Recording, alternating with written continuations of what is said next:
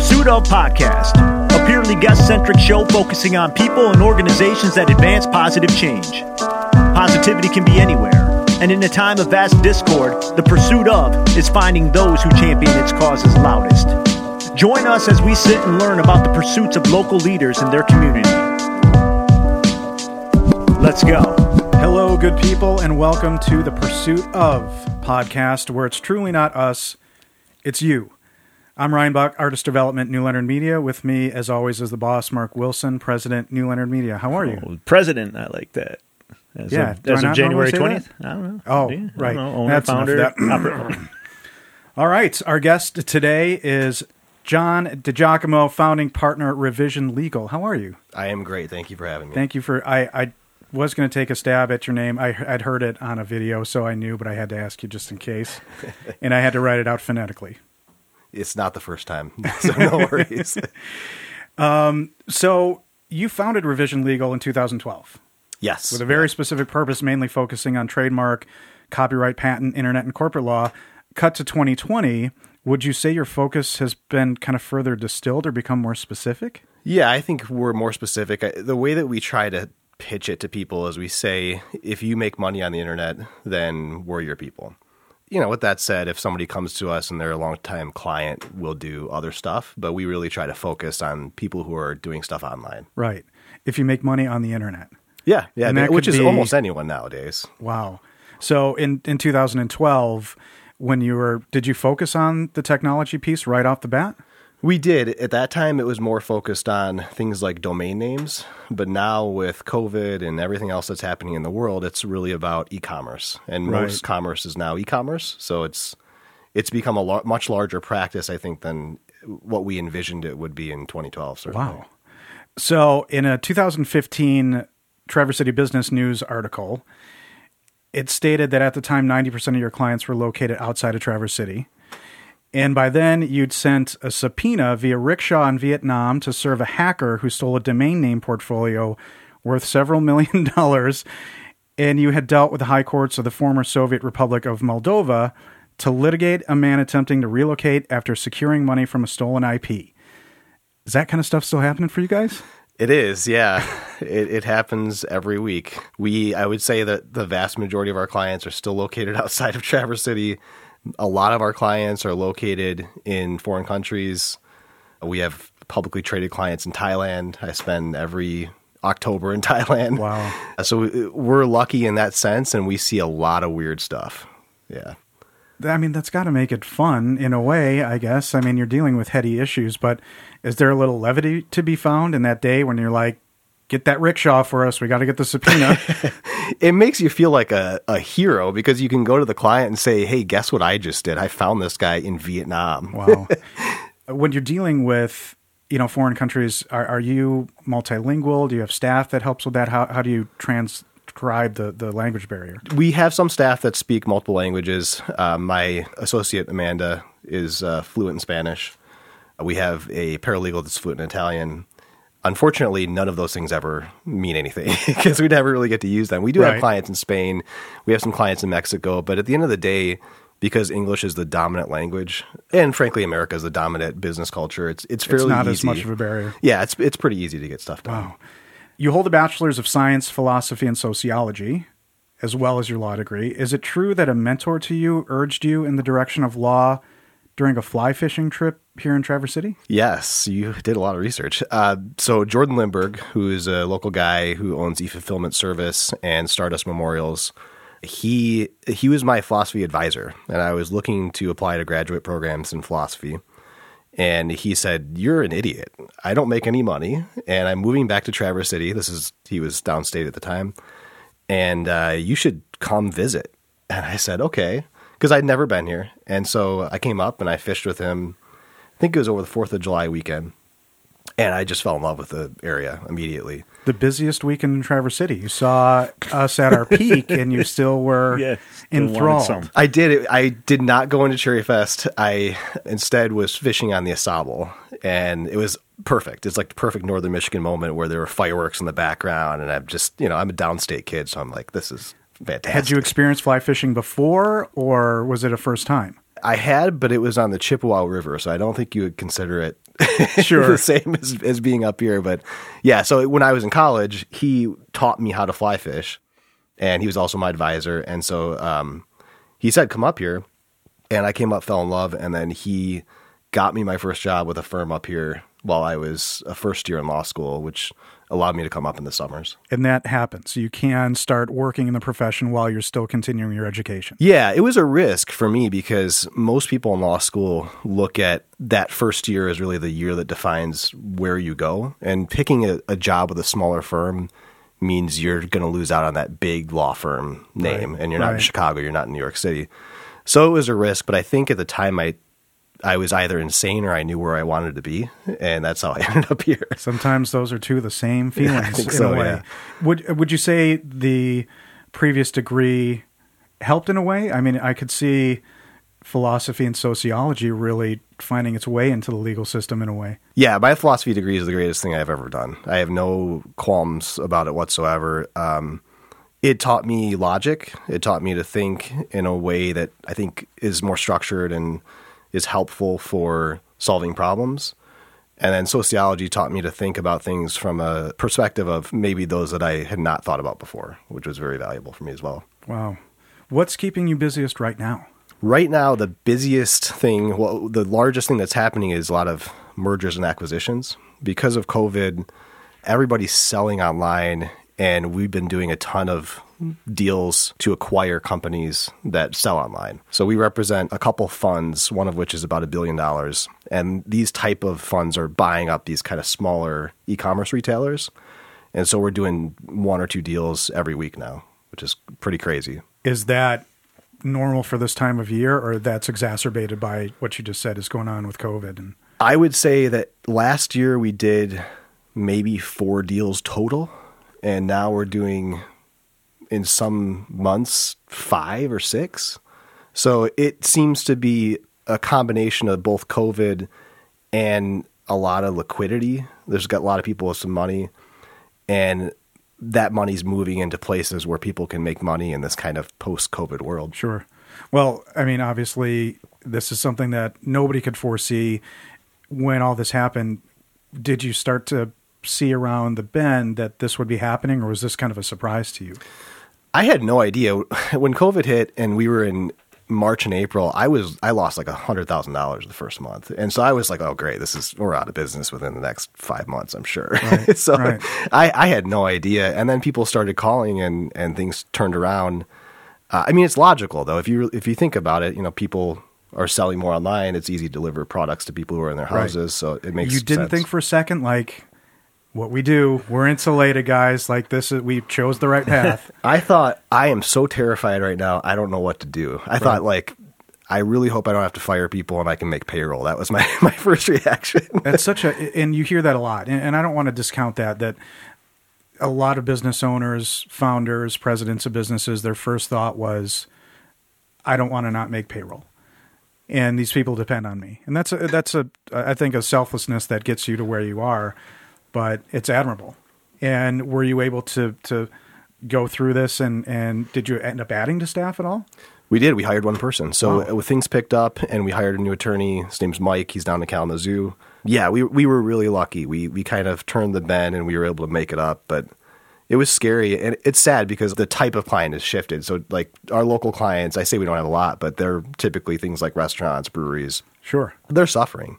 And it's tough to see that, you know, even though all these other clients are coming in and paying us a bunch of money, we're still trying to devote time to those people to get them through these difficulties. Right, right. In a 2013 interview, you talk about how important social media is to branding in ensuring that you're protected legal in all possible ways. That's 2013. Are artists and companies better at that now, or do they still struggle? I think they're getting better. I think they realize the importance of it, but a lot of companies look at social media and they just say, "Oh yeah, social media." And that's it. They don't really they don't understand the tone, they don't understand the tempo. And frankly, we're one of them. If you ever look at our social presence, it's horrible. It's me taking a blog post and dropping it into Facebook and that's it. And right. It's not Well, good. it sounds like you don't have a lot of time to be musing on blog topics and things like that. No, that's true. I- And I think some companies do it really well, and there are a lot of really good people, particularly locally, that are capable of doing a good job. So I think it's getting better. Definitely. Right. In the same interview, you caution companies against, I thought this was neat, you caution companies against trolling, which I looked it up, and that was a term used in an online context for the first time in 1992. Interesting. And so that's been around in a while. But you said, you know, be be careful about trolling. Cut a few years ago, some companies, notably like fast food companies, have started to turn trolling into like a marketing art form. Is there a balance there? I think the answer as of January 1st is like, yeah, there has to be a balance. I think we're, we're starting to realize that trolling, I think people thought trolling was a unique technique and it went too far. And you see some of that in QAnon, for example. Like, QAnon comes from this world of somethingawful.com, which was a site back in the day, very Right. popular. That turned into 4chan, that turned into 8chan, then it was 8kun. And it was just groups of trolls. And the trolls went from place to place and it got worse. And that's how you ended up seeing all these things that you saw over the last few months. So I think that we're realizing that there's a limit to that type of marketing. Right. And we have to tread carefully. Right. And there can be legal ramifications to what you post online. Even if you say I'm just trolling, that's not a that's not a technicality that, you know, assuages you from the law. Yeah, there's no real anonymity online. I mean, there is if you're incredibly intelligent, but we typically find you. Like a good example is we'll find people in China who are counterfeiting, and we'll do it by a, a trace through series of IP addresses and proxy servers. And if you're smart enough, you're able to figure out who somebody You're like is. Hugh Jackman in Follow, Swordfish. I follow the data. So fascinating. Oh yeah, gosh. yeah. You, st- you talk about uh, this. It'd be nice for to hear your podcast weigh in on uh, the. I think it was Burger King and Twitch. They did a, a trolling and got a whole bunch of free marketing out of it by the way they went viral. Yeah, I guess it's the the virability of what you're doing. Does it catch on, and how does it perceived? Well, I think a great example is I don't know if you watch the news, but uh, GameStop is the stock price Dude, is soaring. dude, like if we would have bought last week, Because they've announced they're closing so many stores, or they're No, because a subreddit decided that they were going to troll some options traders. So they all Yep. bought the stock, and now the stock is like way okay. Yeah. Now, now this is influencing commerce. That's well, it, bizarre. It, it does and saves saves them from going bankrupt. Like they were going the other way. I think the same thing was supposed to happen with uh, is it Dogecoin, Dogecoin, one of the Dogecoin, yeah. what the joke cryptocurrency, and like Twitter was going to make it go through the roof on one day, and everybody announces it and they go for it. You know, Wow. It's like an episode of Black Mirror. it's really bizarre. well, focusing here on TC, you mentioned the restaurant industry. Brewing industry is really strong here, and I know you helped out Right Brain. Yep. And they provided a great testimonial for you. You helped them with trademarking as well as other components.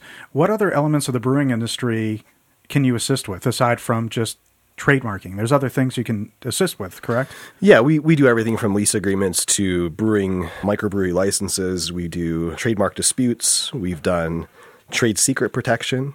Perfect example is the CEO stout recipe at Right Brain is a trade secret. It has components to it that are valuable that no one else knows, and hopefully no one else does know it. So that's the type of stuff that we typically work on. So when you talk about trade secrets, it's obviously something more than locking it in a vault on a piece of paper.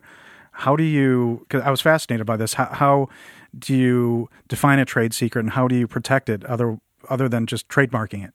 So a trade secret is anything that has independent economic value from the fact that it is a secret. So locking it in a vault is actually the right way to do it. Okay. Surprisingly, um, trade secret can be really anything. It can be a process, it can be a procedure, it can be a recipe, and the way to protect it is to keep access to it limited.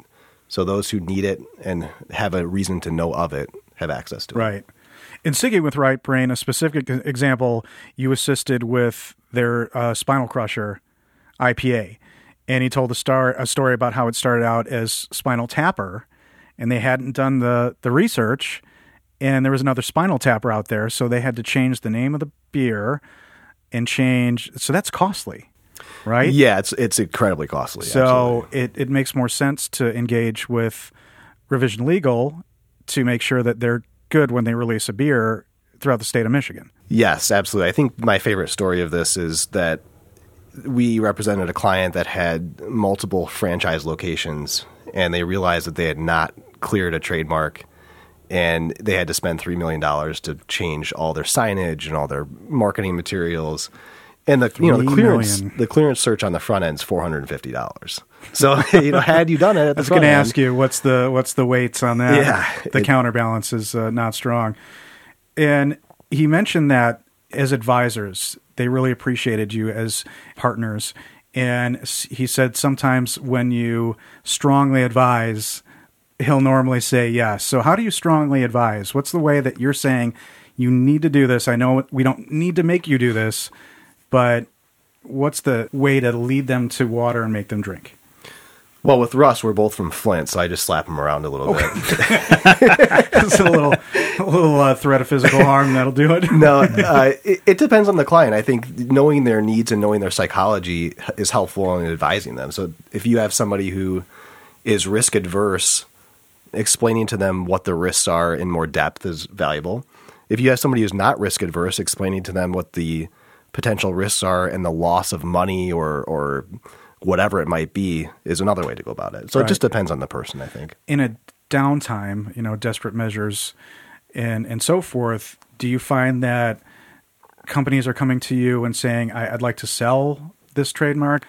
Is it possible to to profit in this time under those circumstances? Yeah, we, uh, selling trademarks is a pretty regular part of our practice. Selling individual trademarks occurs uh, in the beverage industry, for example.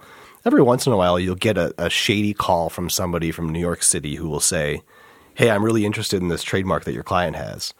And it's always a proxy for a big brand. So, you know, behind the scenes, it's Anheuser-Busch or, it's, or it's some other company. And they've put half a million dollars into a, some marketing campaign that they're about to launch and they realize they need that trademark. Those are fun because then you, you get to provide some value for your, your local client. It seems like an odd miss for a huge corporation to get to that point and be like, it like, happens. Yeah. we need this dot com guys and let's figure it out patent law i find that absolutely fascinating i remember growing up with a friend whose dad wanted to patent something and they had to go to the library downtown chicago and look through books and books and books. This was in, in the 80s you offer detailed services including advising the clients as to whether their idea or product is likely to return a profit and then what should you do? I think that's re- really fascinating that you get to that level with a client. Well, it's tough because patents are so expensive, you- anywhere from ten thousand to thirty thousand dollars, depending on the the level of complexity of the utility patent. So it's important to have the conversation at the outset of: Do you really think this is a commercializable patent? Do you think this is going to work? Who are you going to sell it to? Are you going to develop it yourself? Are you going to license it? Do you have the money to enforce it? And those are the questions that I think attorneys need to ask because when attorneys sell services that people can't afford that provide no value, it makes us look bad. And I think asking those questions at the front end builds trust and makes people come back to you as opposed to just selling them for the immediate benefit of having money. Right, right. Well, that's something that's obviously an important part of the process. From conceptualization to patent approval, what's the typical time frame that that takes? Well, I'm not a registered patent attorney, so I should tell you that we have we have two in our office. With that said, I'd estimate two years. It's a long process. It's Wow. it just depends on the the material and whether there is what we call prior art in the marketplace or or in the prior registered patents. Right. Early in 2019, the Supreme Court introduced legislation that caused copyright cases to last longer and cost more, specifically for artists in the U.S. Is that still the case? Yeah, copyright infringement cases are one of the most expensive types of litigation that you get yourself involved in. Really? Yeah, and a lot of ca- we see a lot of trolls. So we talked about trolling earlier. Copyright trolls are attorneys who find a plaintiff who has work and then sues somebody, usually an innocent bi- innocent bystander, for the purposes of getting money. And the reason they do it is because the cost of defense is so high that they know you'll settle for a, a reasonable amount. So you get attorney with a good plaintiff, they'll settle 15, 20 cases at 10, 10 grand each. It just Yeah. sounds so.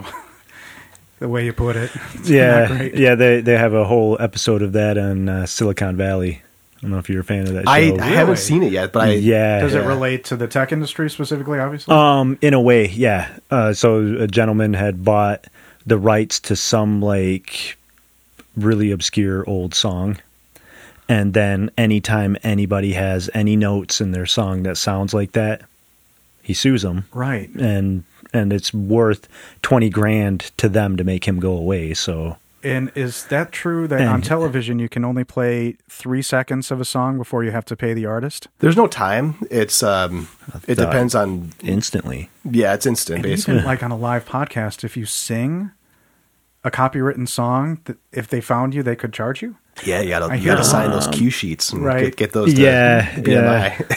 and and then of course there's like differences if you've used their actual mastered recordings or if you're doing a, a remake. Right. So like if you're singing it, then the who owns the rights to the um, publishing Sure. is owed their nine cents Well, it's or whatever. like bands that are notoriously stingy with their music. When Led Zeppelin showed up in School of Rock, that was a big deal. And I just wonder what that would have cost. I mean, as a side question, do you know what it costs if you're a big movie and you need to license a big song? Oh, when you're a big artist, it just comes down to negotiation. I've seen five hundred thousand dollars in some cases. I've seen hundred thousand dollars. It just depends on the movie and the artist. It's an open market, basically. You you get what somebody's willing to pay. Uh, I'm always curious about things like when an artist expresses that they didn't give permission to, uh, like a politician, to come out to their song. Oh, sure. And I always wonder if they even own the rights to their song. Usually You know? not. Usually yeah, the so they're just rights. saying it, but it doesn't matter. Like the label owns it, and they sold the royalty. It doesn't matter.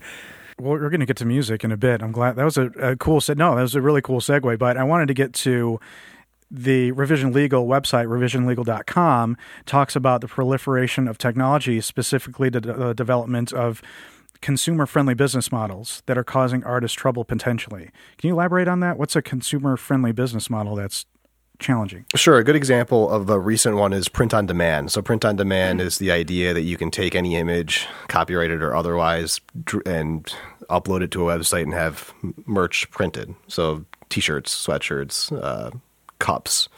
And we've represented artists in that space, and we've represented the platforms in that space. And it's an emerging area of conflict because artists like getting paid, but at the same time, novel idea. people like the flexibility of building the products that they want. So there's this constant tension that technology creates between those two goals. Right. And it seems like there are so many businesses out there that are, are built to make things easier on you, make a website easier, create a logo easier. Do you think those are good things? I think they are. I think that it always is a balancing test because they're good for consumers, but they're not always good for producers. Sure. And you have to incentivize producers to produce more. So there has to be some level of balance between consumer friendliness and making sure that people are compensated for the work that they produce. Right.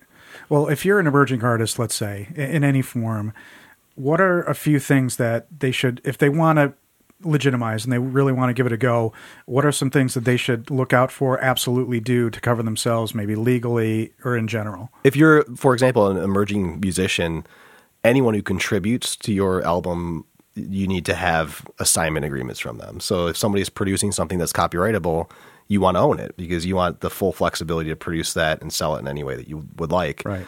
So making sure that people have signed those agreements uh, is important because And you call that an assignment agreement. yeah, because I think most people don't realize that when you create something as an artist, you own copyright rights to it immediately. But those rights vest in the individual who creates it. So if I create a bass line and I send it to you and then you incorporate it into your album, that's my work. And I, I own the copyright rights to it unless I assign them to you. So collecting those rights and make sure you've, making sure you vetted them cro- uh, properly is Right. very important. Right. And on the website, I like this. And the website's great. You mentioned uh, you just updated it fairly recently. Yeah, we did. Looks really good. But there's a, a quote on there that really stuck with me. It, it says, A generation already exists that will never understand the phrase, I have to return some videotapes. My question to you is that a reference to the movie American Psycho? It is a reference to the movie American Psycho, and it, it was from my partner Eric Misterovich. I, I've never been happier. I, I read it and I thought, because it's one of my favorite books and movies. Eh, I shouldn't really admit that, but it, it just resonated with me, and I heard it in Christian Bale's voice, and I thought that was great. So there's obviously a lot of stories about bands and their you know rights to their original masters and who owns what. And you know somebody can just buy the entire beatles catalog. Have you ever been a part of helping an artist uh, reclaim some of their work or in, in that space? Yeah, so we've represented two Grammy winning artists in the music field, and then another popular artist who was popular in the 70s that contributed some music for Guardians of the Galaxy. Got popularity as a result of having their stuff on that, that interesting album. because that was a lot of classics which was the charm of the movie so that's obviously that brings artists back into the limelight that maybe wouldn't have been there Yeah, and that case particularly was interesting because they had been in a publishing contract, and under the Copyright Act, you can recover your rights after a period of time. And so what we advised them on is how to recover their rights to that work, which was being widely exploited, obviously, without a ton of compensation to Wow. that band. Yeah. uh, there were some but just not appropriate amounts or appropriate levels Yeah, I mean, when you are a band, you're getting filtered through your royalty arrangement, so you're not getting the vast majority of that that cash. It's Right. mostly pennies on the dollar. Right. And it's not the case that somebody may have seen a film that their movie is in, or their song is in, rather, and is surprised by that. They would know, or would they not know? They would know by checking, uh, and again, I don't know the mechanics of this one particularly, but I think they would know by checking their ASCAP or BMI account, Sure. and it would almost be an afterthought. They'd get a check in the mail, and they'd be like, "Oh, I guess my my song's appearing in a movie." so is that week." kind of like a movie residual? You know, you may have been an extra in something, and you get a eleven cent check every time it's on TBS. Exactly. In fact, we had a case which I can talk about, which was public knowledge, where we ended up suing the WWE over residuals because the WWE had failed to pay for some music that they had acquired when they acquired WCW wrestling. And our client was one of the original authors of an entrance music for one of the wrestlers. Oh boy. And so we ended up suing WWE. Case settled. It's within the public record. And uh, I really enjoyed it because I had an opportunity to issue a deposition notice for Vince McMahon. And it, it was like my proudest moment as an attorney. Did you send it via rickshaw I know I should have. I should have done something dramatic. or put it in a big ornate belt? I just remember calling my business partner and saying to him, "Dude, I can't wait to depose Vince McMahon," which of course was never going to happen because he's never going to get on the stand. But now that I'm an older attorney, I, I know and I'm a little bit wiser to these things. wow. So you're saying all these, you know, Grammy award winning artists, and and how are your clients getting to you? Uh, usually through the internet. It, I think. Well, let me rephrase that. At first, it was the internet, but now it's word of mouth. So usually, what we would do in the early days is buy ads, and we would get people to us through that mechanism. And from there, we decided to stop because we were getting enough clients in without having to spend that kind of cash. And now it's just kind of word of mouth. They have been satisfied and they come back. Well, I mean, when you have so many high profile cases, there's obviously a lot of pressure. So what do you do in the office to well, before, let's say, you know, what what's what's the the office environment like? How do you kind of, you know, keep the team inspired and gelled? I see it in the movies, you know, it's late night, you're cramming, there's, you know, Chinese food containers around, Coke cans. It's probably not like that. So how do you keep the office environment before all this?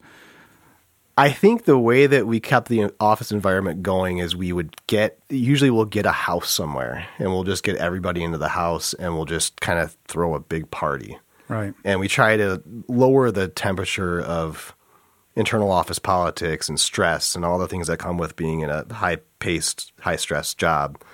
And that's helpful. Now it's tough. It's mostly I want to say Slack, but that's not what we use. We use Microsoft Teams, but it's just joking in, in Microsoft Teams, which is a completely different environment than what you would be used to Right. six months ago. Well, you know, I've read several articles on how humor in the workplace is critical. You know, Willy Wonka said a little nonsense now and then is relished by the wisest men. It's a weird business philosophy to go to, but that's always I've always leaned my hand on that. So, what's the best movie about the law or legal profession? Do you have a favorite, or do you not care to watch any of it because that's your day to day? Uh, okay, so I have two. Um, the best movie for somebody interested in law in Michigan is Anatomy of a Murder, which was a John Voelker uh, Robert Traver was his, I think, his pen name uh, book that was famous in the 40s or 50s about the uh, murder in the UP. Yeah. And I love that because John Voelker was a Supreme Court justice for the Michigan Supreme Court, and he was fantastic, great justice. And so it, it's a good book. It's about the moral ambiguity of law. The show that gives me the most anxiety as a human being is Better Call Saul Really? Yeah. because the show is like Yeah. so on point with trying to scrap as an attorney and you're just faced with these like ambiguous situations where you're like well i can make a ton of money doing that but i can't because that's not ethical or or like uh working out of the back of a nail salon when i started i worked out of the back of a, a warehouse out on blue star drive so it's just like that that level Wow, of you have that story too. Yeah, I was wondering, you know, he's in that strip mall. You know, you see that in the movies, but you had to you had to grind as well. I did. I, I had a little office for 300 bucks on Blue Star Drive, right by the landscape company that my friend Andy owned the warehouse because he's an e-commerce guy. And uh, yeah, now we're downtown, so it's, it's been a, a trip. For And was sure. the warehouse in 2012? That was yeah. the start. Yeah, that was the start. And how long between that to the next move? I would say a year at most. Wow. Yeah. Is that typical life cycle for that to find success as you may define it that quickly? No, I think we grew faster than most. If we were to look at revenues, we've doubled in revenue every year except for this year. So it's been a it's been a ride for sure. It's impressive. Yeah. Now, as I understand it, realism and anti-realism are important tenets of Nietzschean metaphysics. but in your opinion, what about the roles of perspectivism and the will to power? Well, the will to power is a bastardization of his sister's vision of what his writings should be because his sister was a Nazi. So, uh, perspectivism is interesting. It's a flawed and meaningless philosophical doctrine, but it's interesting because it serves as the origin of things like Ayn Rand and objectivism and, and kind of all of the selfish uh, justification for morality that comes later in, in American philosophy. This is all I'd hoped for. Uh, yeah. I, So, I, I wanted to tell the listeners Ryan's over there just grinning and so giggling. this was a paper you wrote, correct? Or was this a dissertation? Or Yeah, I wrote I wrote a paper in college on anti-realism and Nietzschean metaphysics, and I think I probably wrote something on perspectivism as well. Wow, that fascinating, fascinating. Is there anything else you'd like to share with the listeners? No, thank you for having me. It's been It's fun. It's been our pleasure. John, thank you so much for your pursuits and to all those who pursue along with you, helping artists, entertainers, organizations big and small protect their work, their brands, and their art. It's a big undertaking. Thank you for doing this. And to our listeners, thank you for listening and for pursuing the positive. Hey, thanks for joining us again with the Pursuit of Podcast and our friends at Revision Legal. That's revisionlegal.com. Or anybody you may know that is in need of legal advice regarding intellectual property, you check our guys out. And when you're online, also check out Herb and Meds in Traverse City, Michigan. That's at hnmwellnessstore.com. And also the Tin Lid Hat Company, tinlidco.com. Use promo code The Pursuit of at both websites for special discounts to our listeners. Hey, we'll catch you next week. The Pursuit of Podcast, New Leonard Media.